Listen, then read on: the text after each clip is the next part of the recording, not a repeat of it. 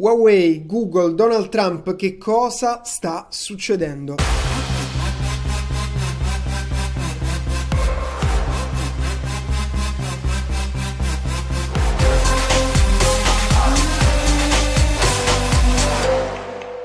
Eccoci qui ragazzi, io sono Gianluigi Ballarani e in questo episodio parliamo di tutto il mess che sta succedendo in America con Huawei da una parte, Google come intermediario potremmo dire e Donald Trump. Si sta parlando tantissimo di questo blocco dei servizi di Google nei confronti dell'azienda cinese Huawei. In realtà la primissima cosa che dobbiamo sapere è che non è una decisione di Google, bensì una decisione del governo degli Stati Uniti, quindi nello specifico di Donald.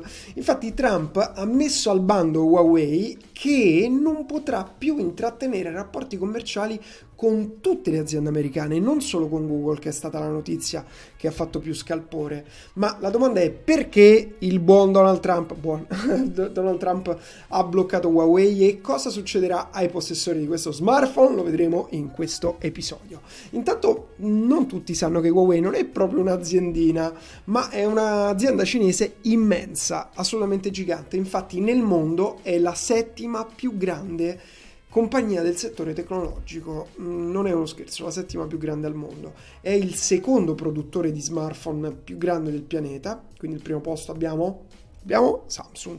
Terzo posto abbiamo Apple, secondo posto Huawei, quindi produce più di Apple. E oltre a produrre telefoni, che è quello che tutti noi conosciamo, si occupa anche di computer, di software e di telecomunicazioni, che lo vedremo tra poco, è un aspetto molto molto molto importante. Anticipo una parola chiave, 5G.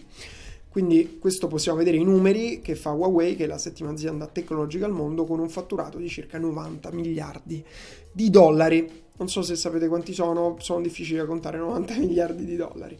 Ma andiamo poi nel pratico. Cosa vuol dire questo per i possessori di un eh, telefono Huawei? Prima di tutto il governo ha dato 90 giorni di tempo, come riporta questo articolo, per applicare in via definitiva il blocco nei confronti di Huawei. Quindi il 19 dicembre del 2019 sarà il giorno, la scadenza in cui verrà fuori. Quindi si è dato questo periodo Donald Trump per l'applicazione. Ma in mancanza di un accordo, la conseguenza principale è che sugli smartphone di Huawei non si potranno più utilizzare le applicazioni di Google, quindi per problemi di licenza del Play Store, quindi non ci sarà più Play Store, non ci sarà più Gmail, non ci sarà più YouTube e non si potranno utilizzare numerose altre applicazioni di aziende americane, per esempio tutto il mondo Facebook, Instagram, WhatsApp, perché sono tutte le aziende americane che non possono intrattenere rapporti con Huawei. E soprattutto la mancanza di aggiornamenti e quindi i rischi informatici di avere un telefono che non è più sicuro perché il sistema operativo Android attualmente, che è il software in uso, è open source, ma gli aggiornamenti vengono sempre curati da Google, quindi il problema saranno gli aggiornamenti, oltre al fatto che non potrai più utilizzare la maggior parte delle app che noi in Occidente utilizziamo. Vi ho messo proprio un bello screenshot, principalmente si potrà usare Spotify perché è svedese e TikTok perché è cinese, non so se lo sapevate. Quali sono quindi le alternative per Huawei? L'alternativa principale è che invece di demandare a dei produttori potrebbe produrre tutto in casa, ma c'è da sapere che attualmente acquista acquista Huawei 70 miliardi di dollari in componenti hardware, quindi robe che si toccano solide, che compongono i loro telefoni di cui 11 miliardi sono aziende americane, ok? Quindi per esempio l'Intel, 11 miliardi su 70 miliardi. Questo vuol dire che iniziare a produrre in casa è un investimento costoso ma anche lento, quindi ci sarebbero comunque, ci vorrebbero degli anni. Huawei potrebbe anche fare delle proprie applicazioni in sostituzione di quelle americane, quindi un proprio YouTube, un proprio Gmail, un proprio Play Store e in alcuni casi avrebbe anche diciamo delle leve, per esempio su YouTube tutta la monetizzazione dei creators perché oggi non sono ben remunerati oppure semplicemente potrebbe remunerarli di più. L'unico problema che anche qui è la grande difficoltà a spostare gli utenti su una nuova piattaforma di mail, di video, di chat, in generale di qualunque cosa, quindi comunque un piano folle sarebbe veramente assurdo. Se oggi sono tutti su YouTube, a che mi serve l'app di Huawei? Bisognerebbe ricominciare. Abbiamo visto che non è facile, non è assolutamente facile. Ci hanno provato in tanti, anche in Italia, di creare nuove piattaforme spostando prima i creator, quindi incentivando con soldi sonanti i creatori di contenuti, ma abbiamo visto che nella maggior parte dei casi è un suicidio. Stessa cosa se utilizziamo oggi tutti WhatsApp, perché dovrei utilizzare la chat di Huawei? Tra l'altro se ci ricordiamo BlackBerry aveva questa sua rete di messaggistica interna che è stata disintegrata poi dall'arrivo di WhatsApp, quindi allo stesso modo sarebbe ricreare una nuova BB qualcosa. La domanda a questo punto è: è possibile trovare un accordo oppure è finita, devo buttare il mio Huawei? Eh, qui Donald Done dice: eh, vediamo, vediamo un attimo. Ma eh, prima di capire quelle che possono essere le decisioni future, è importante fare un po' di chiarezza, che ho visto tantissime notizie, alcune anche molto sballate o idee sbagliate, perché c'è stato questo blocco. Quindi per capire capire se è possibile un accordo, dobbiamo per prima cosa interrogarci e capire il motivo per cui Trump ha bloccato Huawei. E ci sono principalmente due ragioni che ho trovato. La prima è una ragione di origine militare, che tu mi dici che senso ha il militare con uh, i telefoni? Beh, uh, ha senso, ora lo vedremo. E la seconda è una motivazione economica. Partiamo dalla ragione militare. Huawei è il leader planetario del 5G. Non so se lo sapevi, ma la tecnologia 5G ha un leader che si chiama Huawei. Il 5G è una tecnologia di telecomunicazioni che può essere fino a 100 volte più veloce, consentendo ad esempio di scaricare film di due ore in pochi secondi, in 4 secondi. E questa tecnologia accompagnerà e permetterà di accelerare tutta la quarta rivoluzione industriale, il famoso Internet of Things, nel quale siamo già entrati. Internet of Things sarebbe l'internet delle cose, ne ho accennato in diversi video, ma onestamente meriterebbe un episodio totalmente dedicato. Vuol dire che ogni oggetto sarà intelligente, permettetemi questa parola, ma è così che si chiama, eh, ovvero ogni oggetto sarà collegato con la rete in rete con gli altri oggetti, quindi potranno comunicare tra loro. È la base della robotica industriale flessibile, quindi prodotti personalizzati e ospedaliera. È un concetto molto complicato, però principalmente eh, ci saranno tante rivoluzioni che comunque toglieranno lavoro agli esseri umani, c'è da dire anche questo, perché gli oggetti saranno collegati tra loro. Vi faccio un esempio su tutti, c'è un'azienda di Internet of Things italiana che conosco, sono andato a trovare più volte e loro praticamente che cosa fanno? Avete presente le ventole nelle autostrade, quelle ventole dentro i tunnel delle autostrade che servono per aree gareggiare i tunnel, bene, sapete che ci sono degli incaricati che ogni sera, ogni giorno fanno il giro dentro un furgoncino in tutte queste tunnel per vedere se c'è qualche ventola rotta e quindi il loro lavoro è questo. Quando queste ventole adotteranno la tecnologia di Internet of Things, quindi saranno tutte connesse alla rete in automatico con semplicemente uno schermetto ti, ti avviserà se una ventola si rompe senza che tu devi andare a controllare. Un'altra storia incredibile che ho sentito sempre da questa azienda è che i grandi distributori nel food, le grandi catene di supermercati hanno l'obbligo di avere delle trappole per topi ogni tot di metri quadri. E quindi c'è una persona che poverina come lavoro ha quello di controllare se le trappole per topi hanno preso dei topi perché se no rischiano che queste trappole hanno i topi morti dentro che puzzano di cadaveri ed è così che si accorgono che ci sono dei topi morti. In questo modo pensate delle trappole intelligenti che semplicemente con un sensore quando scatta avvisano e quindi uno va a prendere a rimuovere a pulire a sistemare semplicemente le trappole che hanno scattato scattato. Rivoluzionerà un settore, toglierà dei posti di lavoro, ma voglio dire, non è un grande lavoro andare a controllare se ci sono dei topi finiti dentro le trappole. Quindi questo è l'Internet of Things, si può applicare a qualsiasi cosa, ai contatori, a tutto. E l'altra grande rivoluzione che porterà il 5G saranno gli ologrammi, la realtà virtuale, le auto che si guidano da sole. E ora vi faccio vedere anche qualche applicazione pratica. Questo è quello che uno può vedere con uh, il 5G andiamo un pochino avanti, un drago gigante che tu praticamente vedi come ologramma, è una roba incredibile, ancora non ho capito come funziona onestamente, però il risultato è veramente pazzesco. Questo è quello che ci possiamo aspettare, quindi ologrammi, realtà virtuale che esce direttamente, ehm, una follia. Questo qui con uh, le macchine che si guideranno da sole, se sono tutte connesse tra loro e connesse a degli elementi che sono dentro la strada, eh, sarà molto più semplice senza aver bisogno di radar e quindi riconoscere gli oggetti, che è una cosa comunque complicata.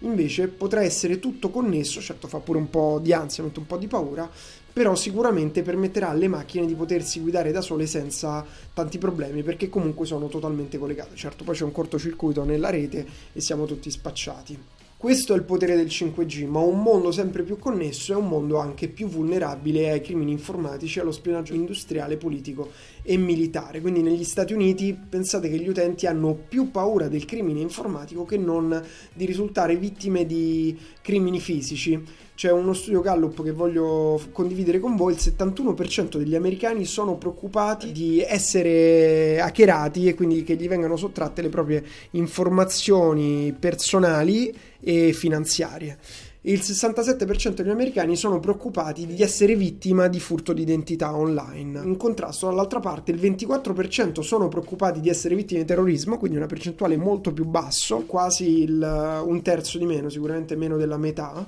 Il 22% sono preoccupati di essere eh, attaccati mentre guidano, il 20% ha paura di essere eh, aggredito sessualmente e il 17% di essere ucciso e solo il 7% ha paura di essere assalito nel luogo di lavoro. Come vedete, bilancia pende totalmente verso i crimini di tipo informatico, di eh, privacy e di furto di identità e di dati personali finanziari delicati.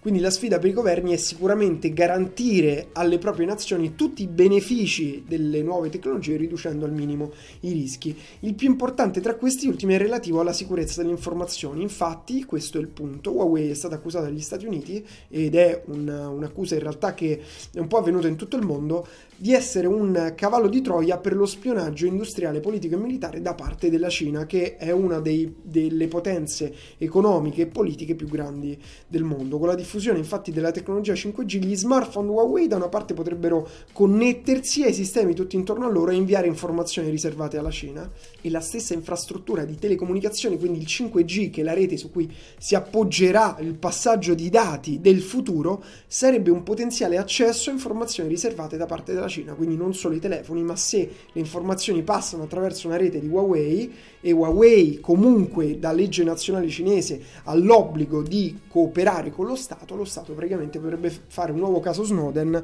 e quindi avere accesso a qualsiasi tipo di informazione possibile e immaginabile dei dispositivi e delle comunicazioni che passano sulla rete 5G. E poi, come se questo non bastasse, abbiamo la motivazione economica. Quindi analizziamo un pochino questa ragione economica.